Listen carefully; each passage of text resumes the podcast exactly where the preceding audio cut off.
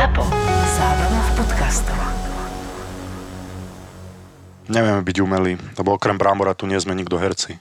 Prečo si prijal tú ponuku na seriál vlastne? Neviem, to bolo dávno. A to len tak za tebou prišli, že vieme si vás predstaviť ako herca pán Javorík. Jaká ma oslovila, no. A to ťa videli hrať asi, nie? OK. Kvôli tomu si to vedeli predstaviť. Učiteľ eh, telocviku Palo.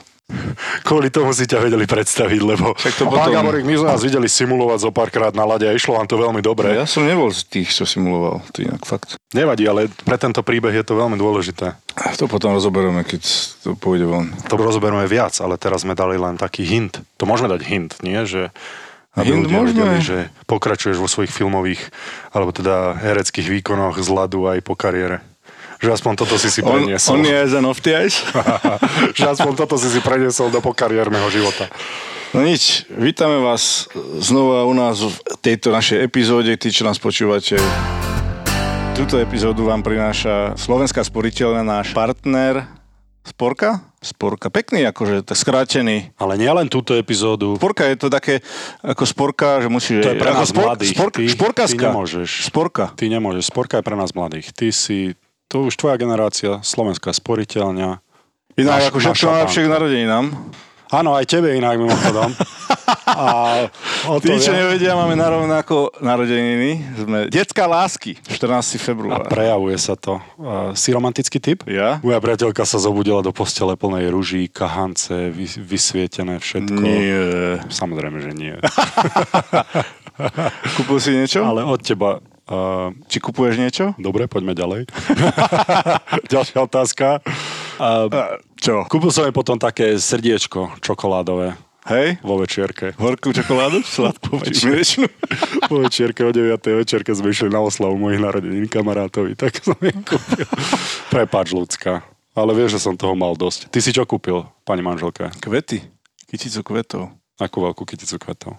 No, veľkú takú som dal naranžovať. Bola drahšia ako 6 eurové čokoládové srdiečko z večierky. Nebola z Lidla kytica, ale dal som si na to záležať, tak ti poviem. Dobre, takže toto tam nemôžeme dávať, lebo moja priateľka nemôže vedieť, že ty si si dal viacej záležať ako Ale ja. ja som ženatý, vieš, ty si, ako Aha. to máš taký excuse. Myslíš, že toto mi prejde? Že si nezabudol, to je najdôležitejšie. Spomenul som, že to bolo o 9. večer. Čak nezabudol si, mal si 3 hodiny gap. Ale tak ja som oslával svoje narodeniny, nie Valentína. A potom to srdiečko si aj spapal? Z jej telička, či... Tam som sa ešte nedostal. tak ešte, aby nebola pokazená tá čokoláda potom. Nebude pokazená tá čokoláda, neboj sa. To my, ktorí ešte nie sme ženatí, tak uh, my sme funkční plne. A to srdiečko čím je plnené? Hovorím, že som sa k tomu ešte nedostal. Čak, ale keď si to kupoval, si pozeral. Ja som videl tvar srdca. Aha, bože, to je romantické. Že? Že? A veľké srdiečko? No, dobre, poďme ďalej. To je primeraná veľkosť. A na veľkosti nezáleží a ešte A podobné výhovorky, Dobre, aha. ktoré, ktoré muži eh, radi používajú v istých situáciách. Takže áno, všetko najlepšie. Všetko najlepšie. Borisko. V tejto epizóde budete počuť My sme sa snažili e, získať nejakú footage z toho. Futič, toto sú bramborové, lebo ja ho učím slovensky ešte postupne. Uh, anglicizmy od sa to mám. Ja vás počúvam, akože ide vám chalani, dobre?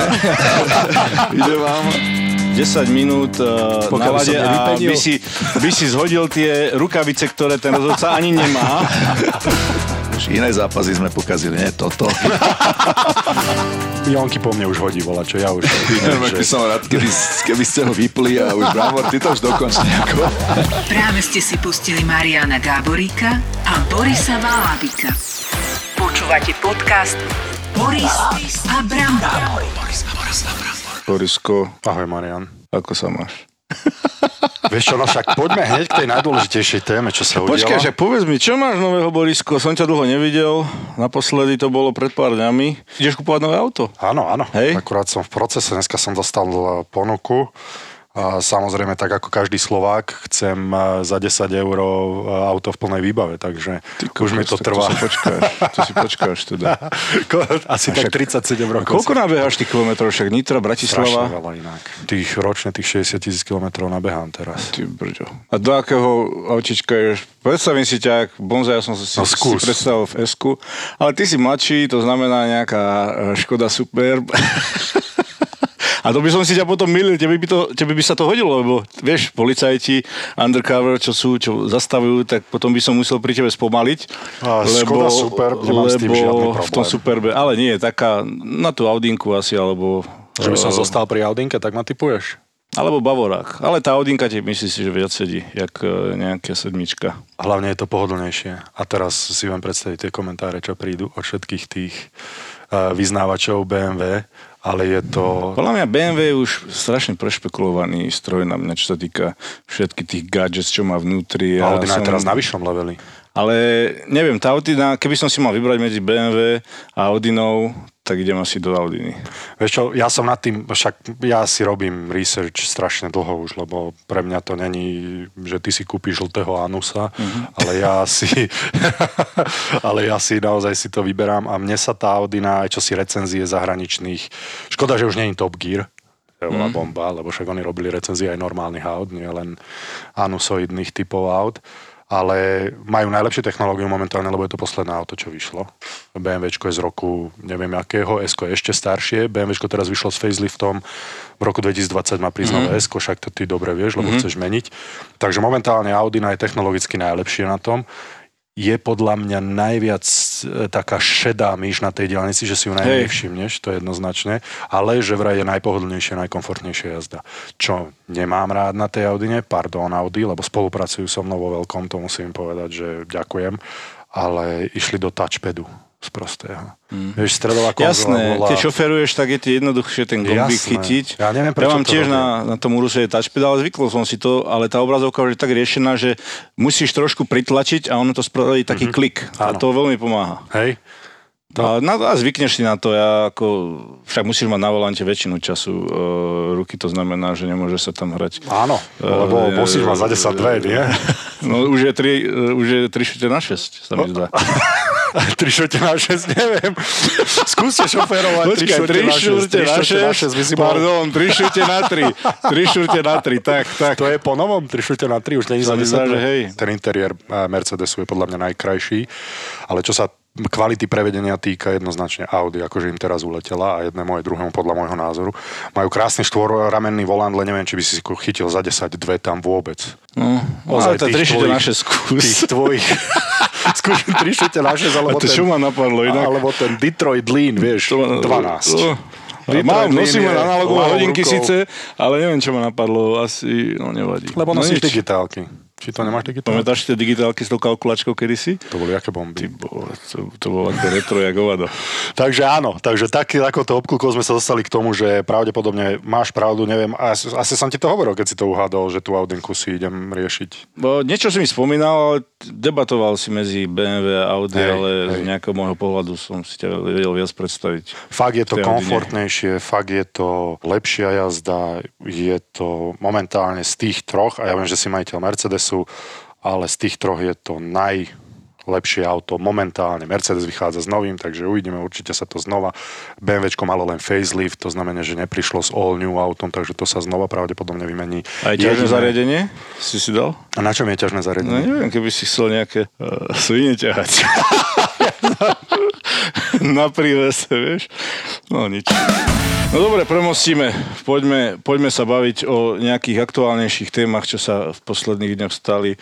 O, veľká tragédia sa stala. O, Z ro- od okolností o, Peťo Bondra mi poslal fotku z letiska a na fotke bola vlastne televízia, kde dávali správy a bol tam vlastne screenshot toho, že Kobe Bryant zahynul aj so svojou dcerou so, so siedmými ďalšími pasažiermi e, vo vrtulníku v Calabasas e, vedľa LA, tak e, to je, myslím si, že téma, ktorá tu bude veľmi dlho a, a chceli sme to nejakým spôsobom priblížiť vám poslucháčom, pretože ako všetci dobre vieme, Kobe Bryant bol jedna veľká legenda basketbalová a, podľa mňa top 3 hráč, aký kedy hral a, a takisto nie len tými svojimi kvalitami basketbalovými, ale aj po basketbalovej kariére sa venoval ve- veľa, veľa veciam, takže uh, Borisko, čo ty, no, myslím si, že ťažko o tom nejak debatovať, je to veľká tragédia, ale trošku si spomeňme na neho. Pozri, ja, ja nie som veľký zástanca toho, že sa jeden ľudský život oslavuje viac ako druhý. Vieš, že zahynulo tam 9 ľudí, na to netreba zabúdať za to, že on bol lepší v tom, čo robil, že mal šťastie na to, že bol takým úspešným, akým bol a že bol svetovo známy. Takže nie som nejaký veľký fanúšik toho, že jeho ľudský život, jeho život bol vzácnejší ako tých ostatných, na ktorých sa až tak nespomína. Na druhej strane minimálne my dvaja určite sa vieme stotožniť s tým, že mal akurát po kariére. Dobre vieme, že čo tá kariéra obnáša, aký je to grind, aká je to makačka čerstvo po kariére, koľko bol, 2-3 roky. Mm-hmm. 2016 myslím, že skončil. A teraz si mal začať užívať ten čas s cérami, ktoré miloval a s rodinou a mal si užívať to, čo v podstate dosiahol a príde takéto niečo. Preto ja som možno viacej, lebo ja som Kobyho nikdy nestretol, viem, že ty si mal to šťastie. Áno, mne sa ho podarilo stretnúť e, raz veľa. Príjemný bol, e, pár slov sme si vymenili a, a hrozná tragédia, ale toto som asi ešte nezažil, že celý svet si ho pripomína na sociálnych sieťach. Či už, či už je to, viem, že on žil e, v, Taliansku nejakých pár rokov, keď jeho otec tam hral basketbal.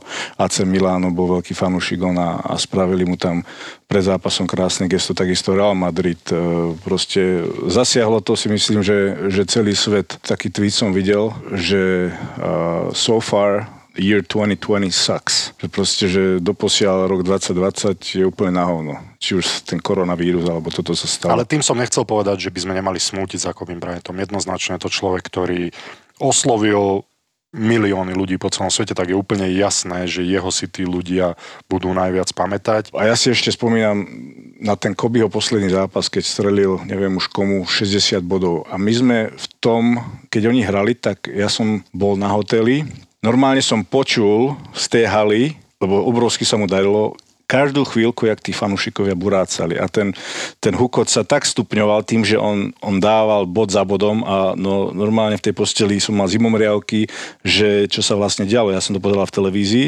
a počul som hukot fanúšikov zo Staples Center z haly, ako, ako proste uh, ho pozbudzovali, ako jačali každým jeho košom. Prednedávnom sa stala u nás taká vec, a neviem, či si zaregistroval, Jordan Southorn mal e, také vystúpenie, také mini vystúpenie, kedy začal hádzať, neviem, či po rozhodcovi, to sa môžeme opýtať priamo aktéra, pretože máme tu hlavného rozhodcu z toho zápasu, okrem, okrem iného, čo ďakujem mu za, za to, že prijal pozvanie. A začal hádzať jednoducho výstroj na let, rukavice a hokejku. Ale to, čo tomu predchádzalo, buchal tam, myslím si, že po manteli hokejkou. A to sa nebol... takisto môžeme, tak privítajme rovno pána, ktorý tam môžeme. bol priamo. Peter Stano, hlavný rozhodca našej e, extraligy. Ahoj Peťo, vitaj. Ahojte, ja vám ďakujem za pozvanie. A prinosol si si aj Wingmana, najskúsenejšieho, ale už ex-rozhodcu. Pravda, Jonky? Áno, je to tak, tak no. Takže, takže Peter Jonák, vitaj. Ahojte chalani, ďakujem aj za pozvanie. Peťo 1, budeme ťa Peťo Stano, samozrejme hlavný rozhodca, ako som hovoril, ty budeš Peťo 1, Jonky, ty budeš Peťo 2, ti to nevadí? Pohode. Dobre, budeš dvojka, aj keď si starší, o dosť treba povedať, pretože už si veľmi starý. Áno, ďakujem ti, ďakujem ti, to som, to som som presne potreboval počuť toto. Peťo, jedna, ty si oveľa mladší, určite od, od Peťa 2, od Jonkyho. Takže koľko už vlastne e, pískaš e, ako hlavný rozhodca profesionálnu našu Extraligu Plus? Viem, že si bol aj na medzinárodných uh, turnajoch, na majstrovstvách sveta, tak trošku nám možno to približ, to tvoje, ten tvoj background.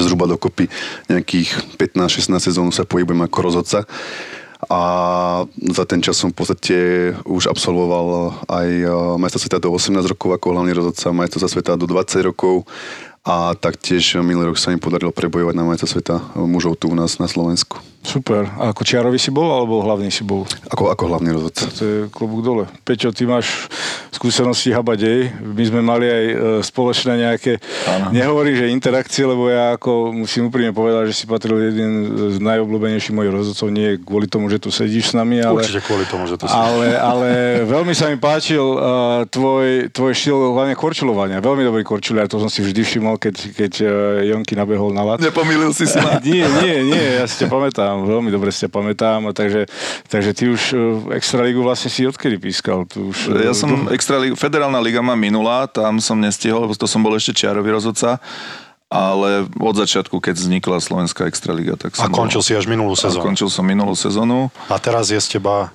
Teraz som inštruktor, eh, videorozhodca a som aj člen komisie rozhodcov. Takže keby ste chceli kritizovať rozhodcov, tak Peter Jonák za nich zodpovedný tým pádom. Perfektné, ďakujem ti opäť. Bramor, mám s tebou zaujímavú historku. Brambor sa zatváral, že nevie, Teraz čo áno, som ťa No prebral. poď, poď. Ehm, bola lockoutová sezóna a hral si v Trenčíne. A mal si limitovaný transfer do Feriestadu na, na mesiac. Hej. A tam sme sa stretli. Ja som tam pískal a HV71 hralo.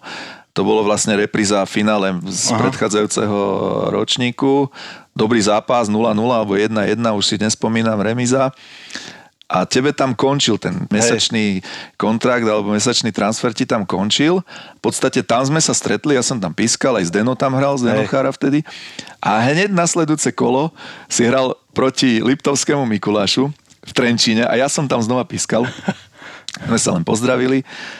A, a došlo k situácii, keď si, keď si prešiel cez modrú, si súboj 1 na 1 a Bek z Liptovského Mikuláša ti vzal púk a rozohral. A ja som, bolo to v trojke pískané, nie vo štvorke, to znamená, som sa otočil, išiel som za akciou a mal som už aj vtedy už taký feeling, že po, pozriem sa dozadu, čo tam je. A ja som sa otočil presne v momente, keď si mu podkopol nohy. Hej? Tomu Bekovi. A ja som len sucho zdvihol ruku, zapískal dve minúty podrazne a videl som ti, pozrel som sa ti do očí, videl som si sa nadýchol. A teraz normálne nám obidvom predblesklo v hlave, teda mne hneď, že teraz som videl na tebe, že ty vole, však pred, ja neviem, troma dňami bol vo Švedsku, tak, tak, tak kľud, hej. A úplne ma napadlo, že, že keby to bola typická taká, taká typická reakcia v tom čase slovenského hokejistu, že čo to pískaš, jak je to čo a nevidel si predtým a tak ďalej. A ty si bol v tom, že už si do toho išiel a potom si, že a dobre. A išiel si sadnúť v kľude.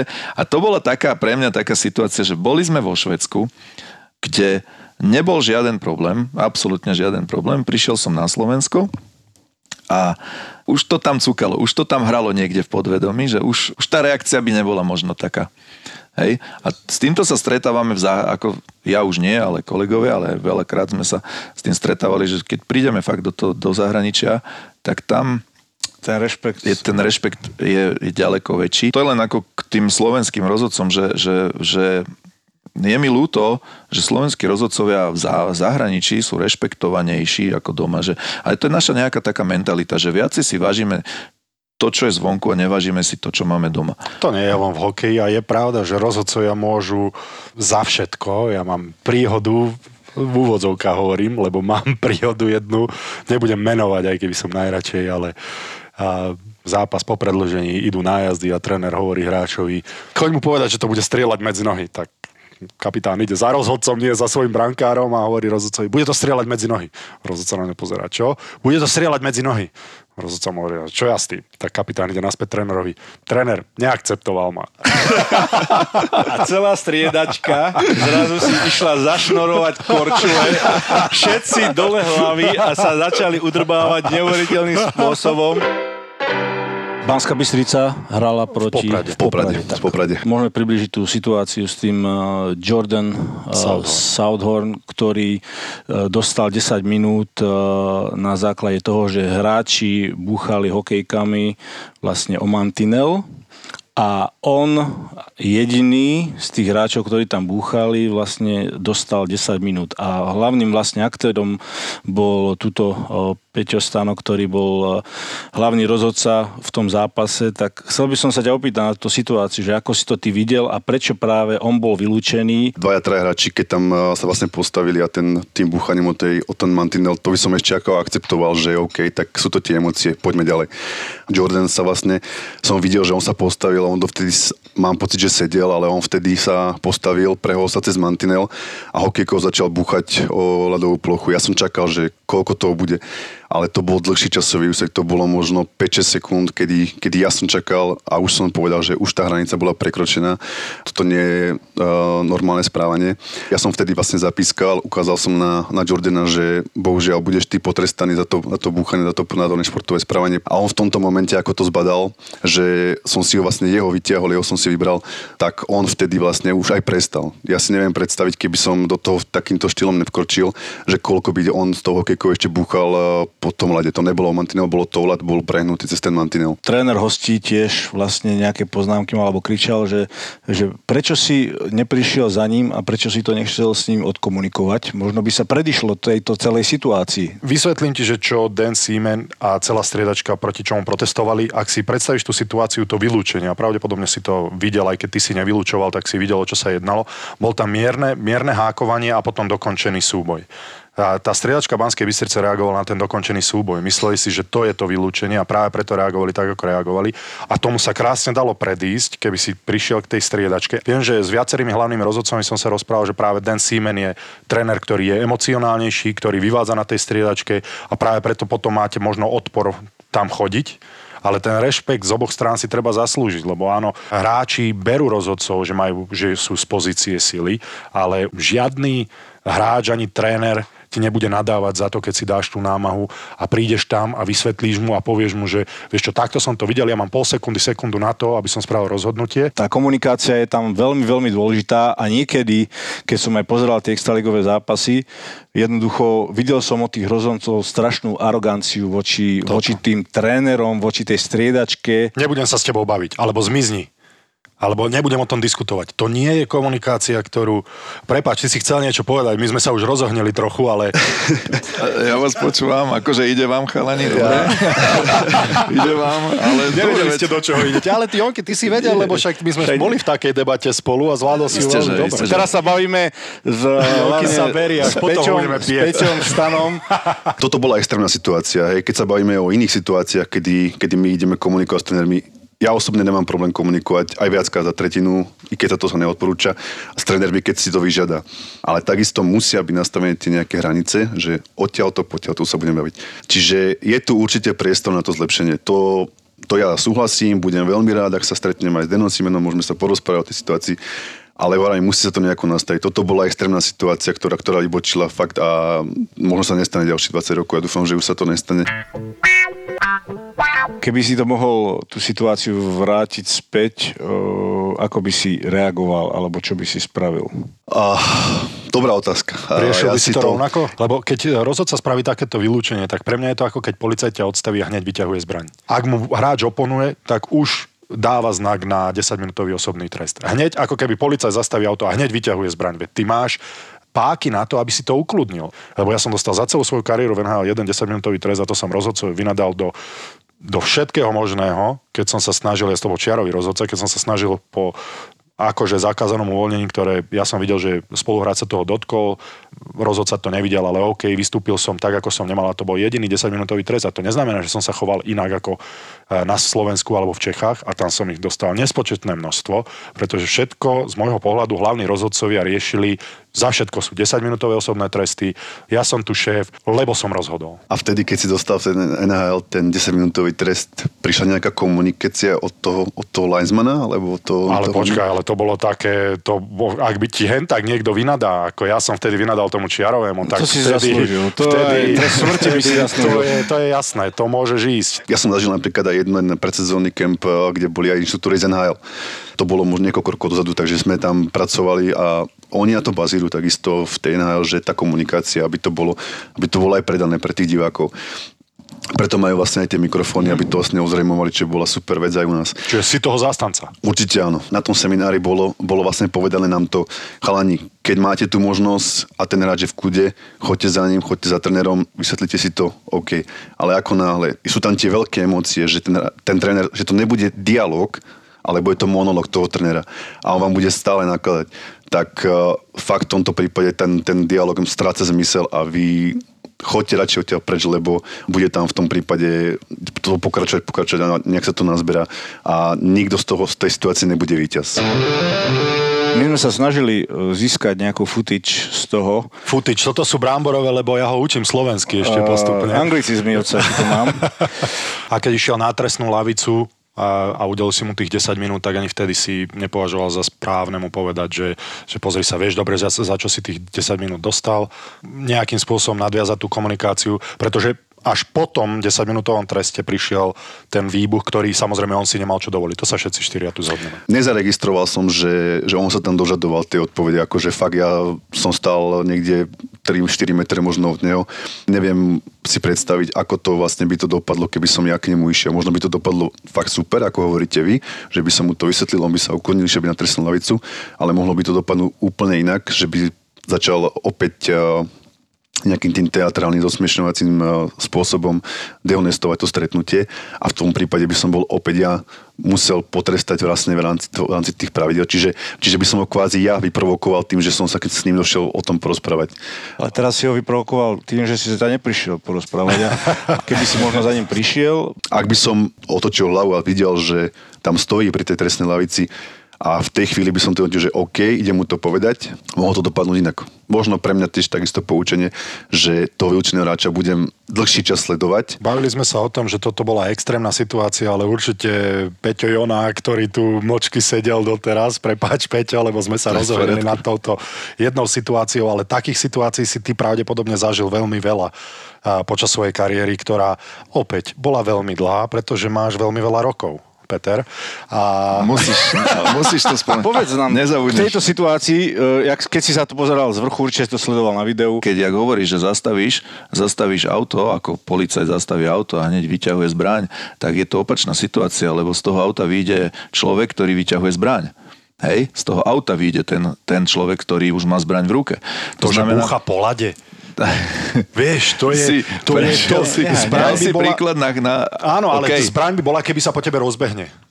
Vieš, že naznačí, okay. že ťa ide okay. udrieť, alebo, okay. alebo fyzicky ťa atakuje. Jasné, tak áno, tam jasné. není o čom Hovorím, uh, Dobre, tak to zoberme všeobecne. Toto Nás... je tá úzkoprsosť, čo sa mi zdá, ešte, ale Ešte to chcem povedať, že zoberme to teda všeobecne. Uh, vy ste prišli z iného sveta. Vy ste prišli zo sveta, kde sa hrá hokej a to je iný šport ako hokej v Európe a hokej NHL je niekde úplne inde. Vo všetkom, úplne vo všetkom. A my chceme tie dobré prvky zo zámoria dostať na Slovensko a dostať Treba aj IHF sa to snaží dostať do Európy. Nie je to také jednoduché. My sme niekde vychovaní. My sme nejako vyrastáme. Vy dvaja ste vychovaní v žiackých kategóriách, kde teraz sa nechcem nikoho dotknúť konkrétne vás alebo vašich trénerov, ale, ale stretávame sa s tým denne, že žiackí tréneri mládežnických družstiev bliakajú, hulákajú po rozhodcoch, tlačia ich do, do verdiktov, sú pod tlakom mladí chalani, pozor, mladí chalani, ktorí sa len učia pískať. Tam sú deti, ktoré sa učia hrať hokej, Častokrát sú tam tréneri, ktorí len začínajú svoju trénerskú kariéru a sú tam rozhodcovia, ktorí sa učia pískať hokej. Učia sa rozhodovať hokej. Tie deti vyrastajú v takomto prostredí, kde samozrejme z tribúny rodičia, hej, tlačia na tých rozhodcov. Vyrastajú nám do dorasteneckého veku, do juniorského veku, tí tréneri sa posúvajú. Stále je tu nejaký, nejaký antagonistický prejav jedného voči druhému. Rozhodcovia, ktorí sa učia pískať od malička, sa stretávajú s nepriateľským postojom z druhej strany.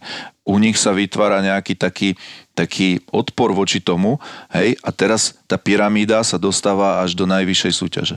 Tam už sú vyspelejší tí rozhodcovia, sú tam vyspelejší tí hokejisti a teraz tam musíme okresať tie hrany a, a nastúpiť to, že teraz zrazu my po, po tom, čo sa učíme 15-20 rokov hrať hokej a 15-20 rokov sa učíme pískať hokej, my sa niekde hore stretneme a teraz musíme celé to naše myslenie, pretože nikto z nás ešte nebol v zahraničí, nikto ešte nevidel zahraničný hokej a my na konci, na konci ulice sa musíme otočiť a pobrať sa naspäť alebo úplne iným smerom.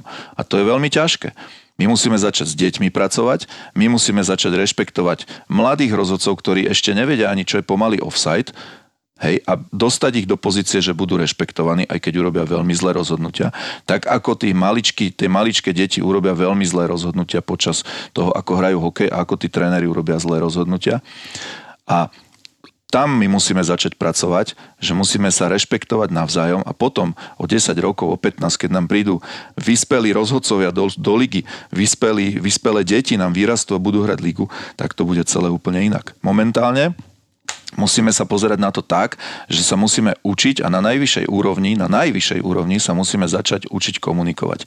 Čo by sme sa mali začať učiť ešte v mladosti? Vieš čo, hovoríš dobre, ale, ale aj v zámori je to také, že som si prešiel juniorkou aj americkou hokejovou ligou až do NHL, tak neraz som počul, že Boris, to je NHL, že takto sa tu s rozhodcom nerozpráva. Spoluhráč ti povie, hlavný tréner ti povie. Takže aj tam sa to rieši až na tej najvyššej úrovni, ale zase rozhodcovia, aj Brambor to spomínal, majú obrovský rešpekt voči tým hráčom. Neberú to, že sú z pozície moci a to je ľahko napraviteľná vec. Pre mňa je to o sebavedomí. To nie je o tom, že by robil alebo nerobil chyby. Veď to je úplne logické, že každý bude robiť chyby. Ale tie chyby sa dajú ospravedlniť, ak to nie je ten arogantný prístup, ktorý hráči často pociťujú. A ten arogantný prístup myslí, že to je niečo, čo si tí rozhodcovia donesú do najvyššej súťaže z nižších z nižších ročníkov, z tak, mladšieho veku? Poviem to inak. Veľká väčšina z nás hrala kedysi hokej. Dnes už je to tak. Možno kedysi to tak až nebolo. Dnes je to tak, že tí chalani, ktorí dnes e, rozhodujú tú najvyššiu súťaž, z veľkej väčšiny sú to bývalí hokejisti. Tak by mali oni sa, vnímať aj tie oni emócie. sa vedia, oni sa vedia postaviť do, aj do tej role, tej opačnej, že vedia sa do toho vžiť ja stále hovorím na tú komunikáciu a na ten dialog, to musia byť dvaja. To musia byť dvaja. Keď tá jedna strana, teraz netvrdím, že nechcem to paušalizovať. Hej. Tu máme nejaký konkrétny príklad, kde nebolo by to asi vhodné ísť k tej striedačke. Ale zase nikto nepredpokladal, že v najvyššej súťaže dôjde, dôjde k takejto situácii. To nikto nepredpokladal. To nikto ne, nemohol tušiť, že, že hráč zahodí hokejku, rukavice. To proste... Jasné, to je výbuch. To, to je proste niečo, čo, čo, čo keby, keby to ten hlavný rozhodca dnes sme všetci múdri. Keby to vedel, tak samozrejme tých ciest, ako to zastaviť, je niekoľko. Začnú tam búchať po, po, tej, po tej striedačke, tak hneď ten zadný rozhodca okamžite zapíska, povie stop, OK, daj mi 20 sekúnd, prídem. Hej, to je jedna z možností, ale to teraz sme múdri. Hej. Je tam ďalšia možnosť, samozrejme, my sme to s Peťom rozoberali. Áno, ten Jordan Southon pred tou trestnou lavicou zostal stáť. Pravdepodobne sa pozeral smerom, kde je hlavný rozhodca, lebo Peťa tam nie je vidieť na tom zábere, ale asi sa pozeral na ňo a čakal, že teda tam príde a ja som videl, že ten Jordan je relatívne v kľude, čiže bol tam možno ten priestor tam prísť. Aké situácie si ty extrémne takéhoto charakteru zažil, lebo mal si dlhú tú kariéru, tak určite niečo, niečo podobné si zažil. Už nepoviem, že si starý, lebo už si, neboj sa, lebo si sa tak pousmial, že už to príde, teraz to príde. Mal som, mal som ešte v, hodne teda dávno, to bolo s, s Vlastom Plavuchom taký, taký jeden výstup, kde, kde, inak ten bol veľmi podobný, ale, ale tam, tam Vlasto sa v priebehu zápasu viackrát dožadoval vylúčenia na svoju osobu, bol taký haklivejší a, a bolo to ešte časy, zlaté tak môže časy. robiť rozhodcu. A, neviem, či už vekovo nepresiahol. Ale, ale bolo, boli to zlaté časy filmovania na Slovensku a, a v jednej chvíli teda už, už mi preplo aj mne a šupol som mu dvojku za filmovanie a on vtedy, on vtedy hodil po mne hokejku, alebo tým smerom, nie po mne, ale tým smerom, kde som korčuloval, tak hodil po mne ako hokejku. To hodil po tebe hokejku? Hodil po mne hokejku. No tak to ako pokračovalo, hodil aj rukavice a potom, potom e, napriek tomu, ako si spomínal, že som dobrý korčuliar, tak on ma do, do, dostihol ma pred trestnou lavicou a chytil ma za dres Takže Aha. to končilo to podobne trestom v hre ako v tomto prípade. Tak ale to tam, už je 10, minút, 10 zápasový trest bez myhnutia oka, ako náhle položíš. Tam zväz išiel disciplinárna komisia až do nejakých mesačných trestov, neviem, uh-huh, či 3 uh-huh. alebo 6 mesiacov. Samozrejme bola výnimočná situácia, keď mal, keď mal kolega Rudolaf uh, incident s, s mrházom. Keď, áno, to si to bol, ten, to bol taký ten slávny fight, ale ten, to bolo trošku umelo urobené celé. To sú tie emócie. Vy si viete predstaviť tie hrácké emócie a čo im prebieha, Vieme. všetky tie, všetky Určite, tie áno. pocity, ktoré oni majú, pretože oni nebojujú len za seba, ale za ten tým a to má ďaleko siahle následky, má to rozhodnutie rozhodcu a keď takýmto spôsobom vybehne po vás hráč alebo tréner, viete si to ukontrolovať, že dobre, že je v emóciách, prejde ti to hlavou, že OK, vynadal mi do všelijakých, ale sú to emócie, alebo hneď udeluješ 10 minútový trest. Ja si spomínam na, na svoje začiatky, kedy, kedy naozaj som chodil s tým vytaseným koltom a dával som to tam hore dolu, proste hlava, nehlava. Ono, tí rozhodcovia dozrievajú, dozrievajú ľudsky, dozrievajú. Ako, nie je to tak, že dneska príde 24-25 ročný chalan do, do treba aj do najvyššej súťaže alebo aj do tej druhej najvyššej súťaže a, a nevie úplne presne to prečítať, lebo nemá tie skúsenosti, nestretáva sa, má, skôr má také tie negatívne skúsenosti z, z tých nižších súťaží, z amatérských súťaží a tak ďalej. Čiže, čiže nie, niečo si prinesie so sebou a ono to chvíľočku trvá, kým aj kým aj ten rozhodca dozrie a kým nájde, nájde takú zlatú strednú cestu, kedy si povie, že dobre, toto uhrám, uhrám komunikačne, toto už neuhrám komunikačne, toto už musím ísť, tu už musím ukázať silu, tuto ešte môžem ukázať dobrý otcovský tón, To je individuálne, teda to je pri veľmi, každom rozhodcovi. Áno, to je veľmi individuálne a, a vy napríklad e, v tom zámori mm, sa stretávate alebo stretávali ste sa so, so špičkou naozaj, kde ten výber sa robil z obrovského množstva e, rozhodcov, e, kde naozaj do, do tej najvyššej ligy e, sa dostane, dostane zo pár vyvolených a fakt, že to sú rozhodcovia tip-top a pripravení po, po všetkých stránkach. A vidíte, aj vy ste to zažili, že, že prím tam hrajú rozhodcovia, ktorí majú cez 40 rokov, ku 50 sa, a niektorí tam ešte sú aj cez 50 ro- rokov, že majú. A, a to sú tí rešpektovaní a že tí, tí mladší rozhodcovia, ktorí tam začínajú, tiež majú asi tiež majú starosť sa tam etablovať do tej ligy. Dobre, že hovoríš, pretože tam, ak mladý rozhodca príde a udeli niekomu 10-minútový trest, tak skôr to musí vysvetľovať. U nás ako keby musel vysvetľovať, prečo nedal 10-minútový trest, keď to preženiem, pretože tam je to také nepísané pravidlo, to isté ako hráči v kabíne, jednoducho toto sa nerobí. A myslím si, a som si tým istý, že aj ostatní hlavní rozhodcovia by mu dali najavo, že pozor, takto sa situácie neriešia. Nemôžeš hneď tasiť kolt, hneď dávať 10-minútové tresty. To, čo si ty hovoril, že dozrievanie, ja v tom vidím veľmi veľké sebavedomie. Ako si starší, nadobúdaš to sebavedomie, cítiš sa tam istejšie na tom lade a už si nemusíš riešiť tie, aha, spravil som chybu, nie, že mi to dá niekto najavo, okamžite 10-minútový trest, lebo toto tu nebudem tolerovať. Peťo, ty To si... sú skúsenosti. Áno, ja som mal, ja mám e, jedného kolegu, ešte dodnes je na lade, tak nebudem ho menovať, ale Dúfam, že to není Jung. Ten bol najhorší, to ti môžem potom porozprávať aj s Marošom, ho som si môžeme sadnúť. To, to keby máme na videu ten, jak Maroš e, v lokaute proti Slovanu Bratislava Marian ho sa pretlačil, neviem, kto to tam bol, ten obranca. Normálne ho pretlačil silou, proste ho zhodil, jak malého chlapca a on ho vylúčil. Normálne, ja som myslel, že skolabuje on, môj brat tiež to vyhadzuje na oči, proste ešte mi ho hovorí, že toho Junga tam spomente, dnes hovorí, vieš. Takže to bol úplne ultra, ultra uh, celkovo ako jeho rozhodovanie a musím mu naložiť. Ale to som ja nemohol predýchať. Prepač, prerušil som ťa hovor.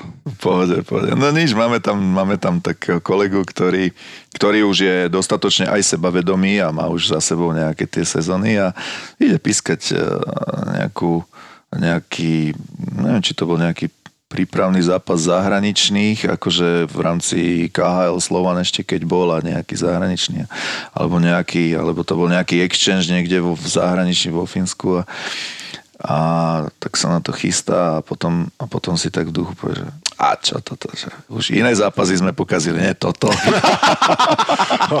A toho hráča môže drbnúť na tom. E, Máte vy vlastne, že koľko nakorčulujete za ten zápas? Máte nejaké meradlo? Ja som, ja, keď som bol na tom eh, jednom predolympijskom kempe, to bolo tuším do Soči, tak uh, my sme tam mali aj fyzické previerky a robili taký výskum. Niekedy na majstrovstvách sveta prebiehali, dali nám športestery mm-hmm. a potom to vlastne vyhodnocovali. A dokázali tam dosť fakt eh, zaujímavé výsledky eh, nám potom dať a Dá sa mi, že okolo 11-12 12 kilometrov to bolo, s tým, že oni dokázali potom na základe nejakej tej púzovej frekvencie nám zistili, že najťažšia tretina pre rozhodcu, čo myslíte, ktorá je? Druhá. Prvá. Presne. Druhá. Druhá. Druhá? Druhá. Tretina je pre rozhodcu najťažšia v rámci celkového zápasu. Fyzickej námahy, akože taký ten hard rate, že ti ide hore aj najviac nakorčuluje. Fyzickej a v podstate aj to tam bolo tak definované, že najťažšie tie rozhodnutia, či už boli správne alebo nesprávne, všetko sa to vlastne udeje v tej druhej V tretine. prvej si možno plný energie, v tretej máš tú emóciu z toho konca zápasu, že to musíš Áno. dotiahnuť do konca. Asi To- druhá z tohto... Ja som bol tiež ako z, z, e, takto na, na jednom kempe NHL rozhodcov som bol a tam to presne vyhodnocovali, že najviac rozhodcovských chýb sa stane v priebehu prvých 7 minút e, druhej tretiny, zo začiatku druhej tretiny. Že na ten zápas ten rozhodca príde koncentrovaný, e, pripravený, príde, je, je nabudený, tak jak hráči, hodí sa buli, hrá sa. Hej, je v pohode.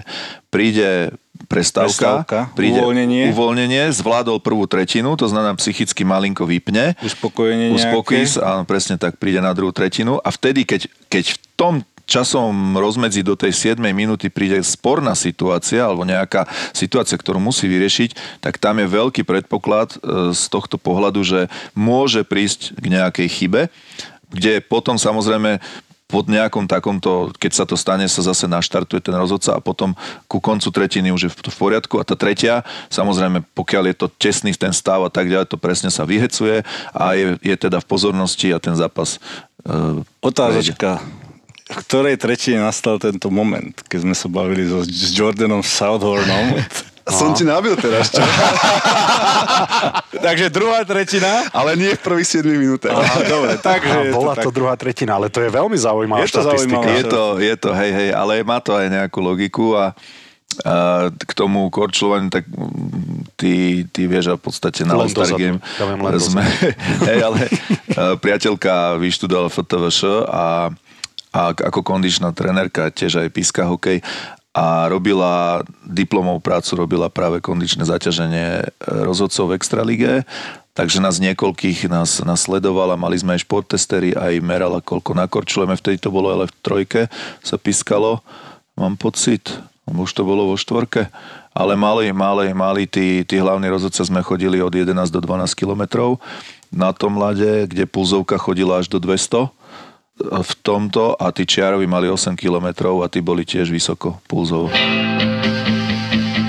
Učia sa tí rozhodcovia, tak ako hráči, hráči majú anal- videoanalýzy po každom zápase, na tréningoch sa učia samozrejme, e, či už individuálne alebo systémovo.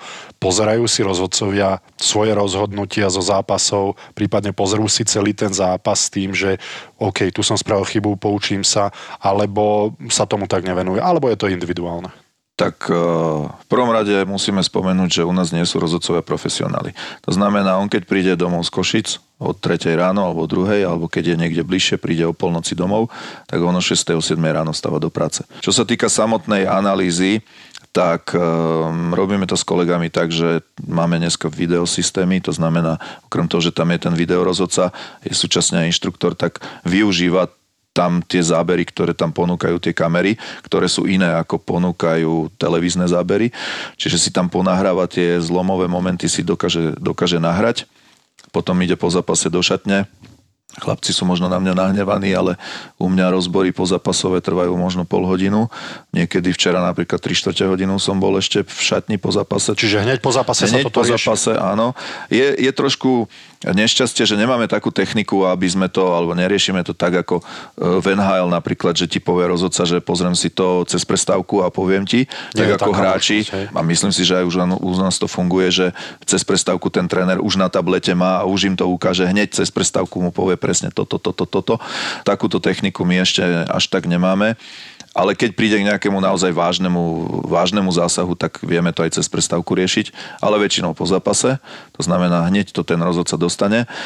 No a potom už je to individuálne, že tie, tie zápasy dnes sú zavesené na internete, to znamená, je to individuálne, či ten rozhodca príde domov, nájde si ten čas, alebo si ho proste nevie nájsť. Tak určite aj ty vidíš, a ty ako terajší kolega Peťo 1 a Peťo 2, ty ako mm, v podstate nadriadený, už teraz sa dá povedať. Vidíš tých rozhodcov, ktorí sa chcú vzdelávať viac a ktorým na tom až tak nezáleží. A či už z časového hľadiska možno majú iné priority, ale ak chceš čas si nájdeš. To je... Samozrejme my, ako, ja by som bol rád, keby, keby tí rozhodcovia si našli ten priestor, ale nutiť ich do toho, e, do toho nemôžeme, ale ono to ten čas ukáže, že ktorý rozhodca napreduje, ktorý rozhodca si to pozera a ktorý rozhodca ten čas si nenájde. Ale môže to byť aj z objektívnych príčin, že naozaj má zamestnaný, má rodinu proste. Peťo, jedna, vieš, čo ma ešte zaujíma, že ako sa ty pripravuješ na ten zápas? Je jasné, ja som videl rozhodcov sa rozcvičovať presne takisto ako hráčov. A Vyzeráš, že si v, v dobrej kondícii korčuleš celých tých 60 minút, to znamená, že máš najväčší ice time, väčší ako z Denochára, tak, lebo ty si tam v kuse. Máš aj nejakú, nejakú rutinu pred tým zápasom, alebo to som sa nechcel dostať k sexu pred zápasom, Brabor sa tak na mňa pozrel, že či už... A my tu máme takú rubriku totiž, že sex pred zápasom, ale chcel som sa skôr dostať k tej mentálnej príprave. Môžeme sa aj k tomu dostať bez problémov, ale skôr taká mentálna príprava, že či si ty pripravený už pred tým, ako tam ideš, nejako mentálne nastavený, že OK, tak aby som nespravil nejaké zbrklé rozhodnutie, či sa na to nejako, nejako chystáš na ten zápas, lebo predpokladám, že aj ty nie si úplný profesionál a máš aj svoju prácu. Áno. A je, to, je to o tej príprave, pretože my potrebujeme si zistiť niekedy, ak ste aj rozoberali tú situáciu v tej NHL, že čo v tých zápasoch predchádzajúcich napríklad bolo. Čiže ono, keď sú tie zápasy... Aby si vedel, čo máš čakať. Tak, tak, presne. Ono, ono tam to niekedy dosť veľa pomôže. Pretože ak sa tam niečo v tom zápase predchádzajúcom medzi dvomi klubmi niečo udialo, tak je vysoké pravdepodobnosť, že to nasleduje nejaká, nejaká odveta môže nasledovať, alebo a, ako sa ten zápas vlastne vyvíjal, koľko tam bolo tých vylúčených, čo máme čakať od tých jednotlivých hráčov. Preberieme si s kolegami nejakú tú taktiku na, na to stretnutie, že ako tam budeme pristupovať Čiže, čiže potrebujeme vlastne získať čo najviac informácií. Na to využívame, ako Jonky hovoril, niekedy tie videá, že si pozrieme tie zákroky, ako boli posudzované a následne na, na, na ten zápas sa tak vlastne pripravíme. A čo sa tak, týka takej tej psychickej pohody, je to fakt dôležité, keď človek príde na ten zimný štadión sa ho nejako, nejako odreagovať, nejak vypnúť, proste. Či už je to debata s kolegami, dať si nejakú kávu, podebatovať, čo ako bolo, pretože ak človek príde na zápas s nejakými svojimi vnútornými problémami, tak v tom zápase to je určite hneď poznať na jeho výkone. Čiže by si mal tendenciu viacej vylúčovať, ak by si bol nasratý. Možno viacej, možno menej. Možno viacej, možno menej. To, individuálne. To, to Keď niekto je apatický a povie, tak toto už môžem ukašľať celé. keď už sa, keď už sa, to, sa tam. Keď už sa to nejako niekam dá, tak nech to Nefunguje to inde, čo prečo by to malo fungovať v že? Mám na to.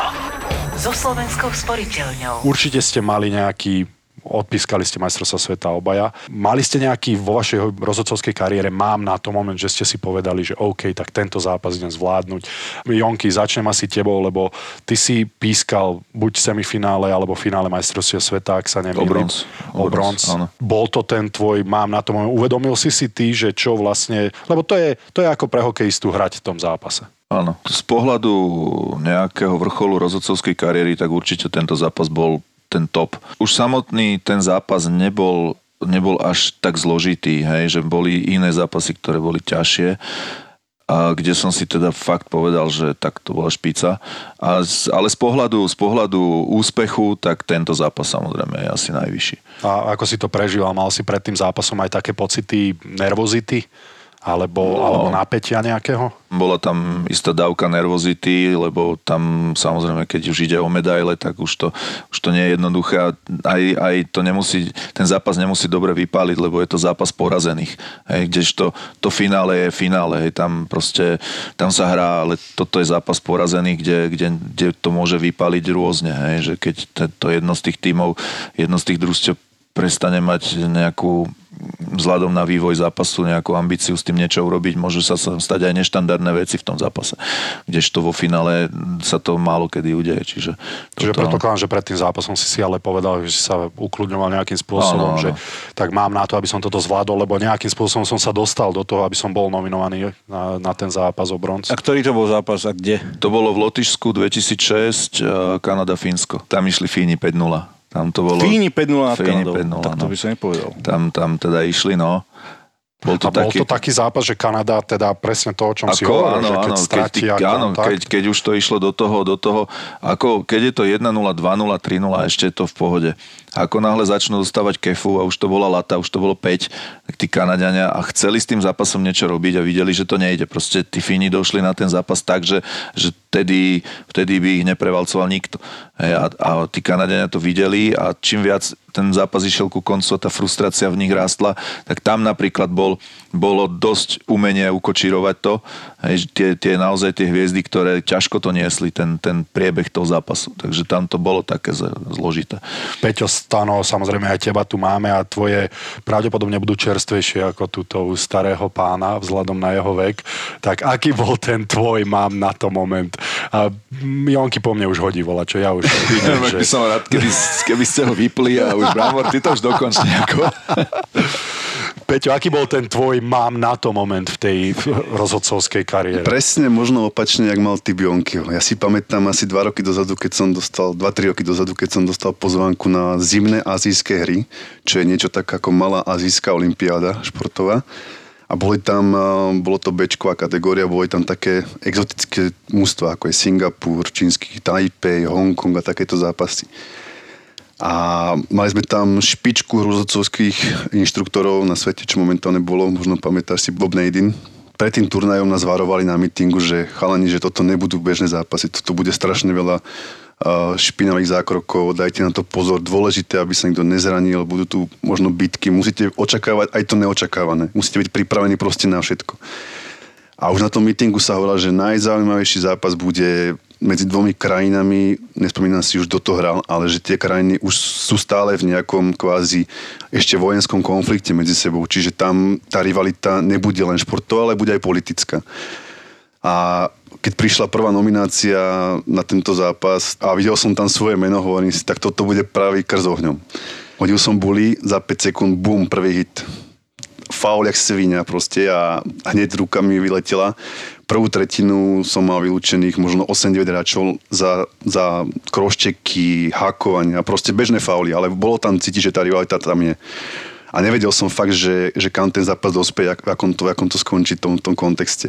Ale som si pred zápasom povedal proste, že tu som proste, idem to chytiť a teraz to proste, ako to dopadne, už je aj na mne, ale buď spravím všetko preto, aby boli všetci spokojní.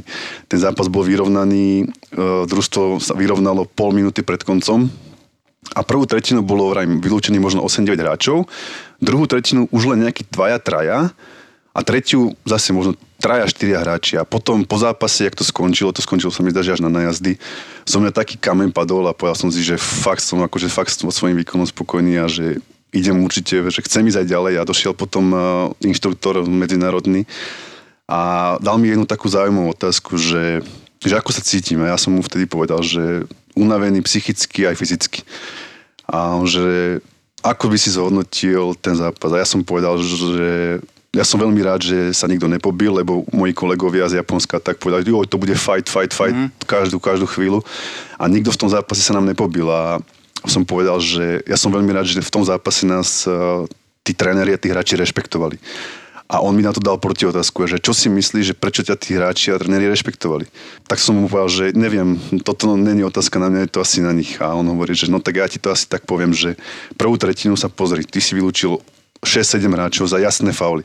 Tí družstva to videli. Videli, že aký si nastavil ten, eh, tú, tú lajnu, tú laťku a si udržal celú prvú tretinu a predpokladá, že on, tí trenári prišli do kabíny a potom im povedali chlapci, že keď tu chceme dneska vyhrať, tak uh, na tej trestnej, keď budeme faulovať, uh, to nevyhráme. A fakt to bolo vidieť, ten prvú tretinu a tú druhú, že ten bol diametrálny tam ten rozdiel. Čiže... Super príhoda si myslím, že to je, to je presne to, čo Pozri, každý chceme, aby ten hokej bol dokonalý. Nikdy nebude. Či už z pozície trénerov, či už z pozície hráčov, alebo z pozície rozhodcov.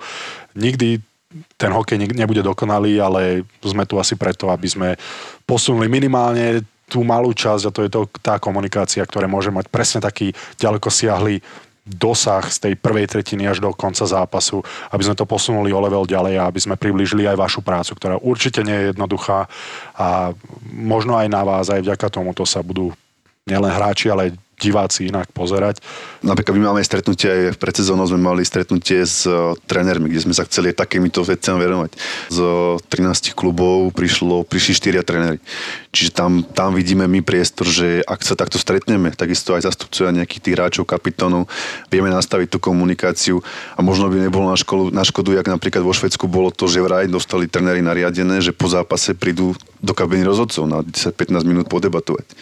Čiže je veľa možností, ako, ako, ako to nejako nastaviť. Musí to byť proste nejako nastavené nejako systémov, hej. Dáva nám to zmysel. Dáva nám to zmysel. Ale určite. aj tak budeme na vás nasratí, lebo ste rozhodcovia a my sme hráči. Ako Dobre, sa v konečnom dôsledku fakt sme si dobre pokecali, lebo aj e, z našej strany hráme hokej dlho, veľa rokov a takúto konverzáciu s rozhodcami som, uh, som v živote nemal a, a namočiť sa do tých vašich topánok určite nie je jednoduché. Tá, je jednoduché, tá ale zase je to... Boris pre teba ešte stále, ešte stále tu je, takže... Áno, Aká by bol rozhodca? No, veď my sme sa aj dohodli ja by, som bol, ja by som do toho išiel, ak by som ja mal trošku času, lebo tak musím by, Ja by som testami. ti dal e, z tých 60 minút čistého času. Ale nie 10, extraligu. To je jedno. 10 minút uh, na Pokiaľ lade a by si, by si zhodil tie rukavice, ktoré ten rozhodca ani nemá. Myslíš, že by som takto Aby si podľa, no, podľa mňa by tam bol fight. Vyskúšaj si to, ale mal by si uh, na krku trestnú oznámenie. Ale nie, keď vás tu tak vidím na čiaru, nechceli by ste niekde, vy dvaja ako ideálne, máte dobre postavy, ste vysoký, korčulerský Čiarového pohode. by ma nebavilo robiť. A A čo to je- chceš? a to je Do ťažká systému dozadu No to- korčule, to by bolo to ja neviem dozadu korčulovať. Však to, ty by si, ty by si bol zlatý, ty by si šiel dopredu. Ja by som mohol byť bránkový rozhodca, že si tam sadkáš, dáš si kávičku a už len sláčaš ten gombík, to červené svetlo. Ešte raz ďakujeme, že ste si Ďakujeme našli pekne cestu. chalani a Peter Stáno, Peťo Jonák. A vidíme sa na modrej chlapci. Ďakujeme, Ďakujem ešte za pozvanie. Sponzorom typovačky Borisa Brambora je stavková kancelária Fortuna. Typujte zápasový špeciál na jej facebookovom profile Fortuna. Stavte sa. Stavte sa. Borisko, ideme typovať. Poďme do toho. Začnem znova ja. Šokujúco. Tri zápasy ti dám. Jeden z NHL, jeden z Extraligy hokejovej a jeden z Fortuna futbalovej ligy. Toronto Maple Leafs hrá doma proti Carolina Hurricanes. Mm. Mne sa strašne páčia tie oslavy, čo Carolina má po tých vyhratých zápasoch doma, vieš? Také európske. Ty, áno. A niekedy to absolútne by ich zožerali No. za to, lebo si musel držať tú líniu, tú Áno. striktnosť toho, že nevyvyšoval, lebo toto, myslím, že za to aj mali problémy, že sa posmievajú súperovi, ktorý prehral, ale potom nhl sa vyjadrila, že nie, fanúšikovia to chcú vidieť, tak idú skôr tým biznisovým marketingovým spôsobom. Tak je to zaujímavé, hlavne tam tých ľudí veľa na tej zápasy nechodilo a týmto si prilákajú tých fanúšikov. Podľa mňa dobrý marketingový ťah určite pre nich. Ale ak, ak by si tam prehral, tak by ťa to pekne nasralo asi. No myslím si, že keď to robia, tak už uh, oni už sú v autobuse, ten, do, ten, ten hostujúci tým, takže určite sa na to nepozerajú. No ale poďme na to. Jerks, jednotka, Toronto. Uh, s tým súhlasím s tebou, Borisko. Toronto dávam aj ja, takže jednotka. Obidvaja. Slovenská Extraliga. Á, dám ti Trenčín Poprad. Trenčín hra doma. Hmm, Trenčín, ja neviem prečo, ale sa mi tak spája s jednou osobou, ktorá je dosť otravná ohľadom tohto mesta. Um, jednotka. Oh, to, teším sa. No zase sa v To si tomto nečakal, zhodneme. že? Nečakal som to. I keď uh, bude to zaujímavý zápas, Poprad má novú posilu, Martin Revaj, Trenčín má ďalšiu posilu, Špírko prišiel z, zo zvolena, Trenčín body potrebuje to rovnako ako Poprad. No ja samozrejme dávam na Trenčín jednotku. Prečo to samozrejme? Borisko, prečo čerpáš zbytočnými otázkami? Lebo toto má byť objektívna typovačka, toto nemá byť, že som. Objektívna typovačka, jednotka Trenčín. A ako je to objektívne? Ja som dal objektívny typ Trenčín. A som odtiaľ. A čo máš ešte pre mňa? No a Fortuna Liga, futbal, Hrá v ňom Nitra? Michalovce hrajú doma s Nitrou. Veľa zábavy som si v Michalovciach, respektíve na Zimplínskej šírave užil, keď som bol mladý a veľmi pekné spomienky. Lake Michigan. Tak, veľmi pekné spomienky. Pozdravujem všetkých Michalovčanov a hlavne O Michalovčanky. 14. hrajú, povie to znamená, že Nitra tam musela ísť tak týždeň dopredu. Zhruba. Ja mám východňarov veľmi rád, ale teraz musím hrať so svojimi. A hlavne Michalovce dostali absolútny debakel od koho iného ako od Trenčína. Nitra predposledný tým Fortuna ligy. To znamená, že teraz dostanú na prdel, že? Neviem, no hovor. Nitra, Nitra, ja vlastne nie, lebo mi nevedia postaviť cestu, meskú cestu nevedia, takže Michalovce, nazdar. Ja dám na Nitru. Prečo? To robíš Aby na sme, schvál. sa, aby sme sa rozdelili v To nejakom. robíš na schvál toto. Takže na Nitru. Teraz tým nedávaš. Tak aj ja ti dám, ja budem nasledovať tvoj trend, si pre mňa obrovským vzorom. a, tak začnem NHL a, a potom si dáme Slovenskú hokejovú ligu a až potom Fortunu. nhl Ó, tento zápas sa mi veľmi páči, rád by som si ho aj pozrel, niekedy to bolo obrovské derby Washington-Pittsburgh. No tak to teda bolo divizionálne derby. Washington-Pittsburgh. Hm. Dávam jednotku na Washington. Ja dám to isté. Ako viem, že odo mňa čaká, že dám iný, iný typ, ale ja si myslím, že Washington je mega silný tým, takže jednotka. OK, poďme na hokej a z našej domácej súťaže. Michalovce zvolen. Michalovce hrajú Zvolen. doma. No opakoval som sa miliónkrát, že v tom, tých Michalovciach tam, tam sa nehrá jednoducho. majú plný dom. Ešte dám na zvolen. Dám na zvolen. Dvojku. Ja by som chcel hrať v Michalovciach. A hlavne, no ale cez leto, vieš, ten motel Kamenec, motel alebo hotel je to? Ten motel Kamenec máš nedaleko tam pri tej zemplínskej šírave, že vraj už to nežije, ako keď ja Čiže keby si prišiel, by začalo. chodil. Tam budem musieť niekedy rozlúčka so slobodou. To nie je zlé miesto. A Michalovce zvolen. Ja dávam dvojku, ja dávam zvolen, lebo si myslím, že Michalovce už trošku stratili paru a to je presne to, o čom sme sa aj na začiatku opakuješ, dobre? Ale z iného dôvodu, ja, pamätáš, že Dobre, ty si dobre, hovoril niečo dobre. iné ako ja. Ja hovorím teraz niečo iné ako ty. To znamená, že hovoríme niečo iné navzájom.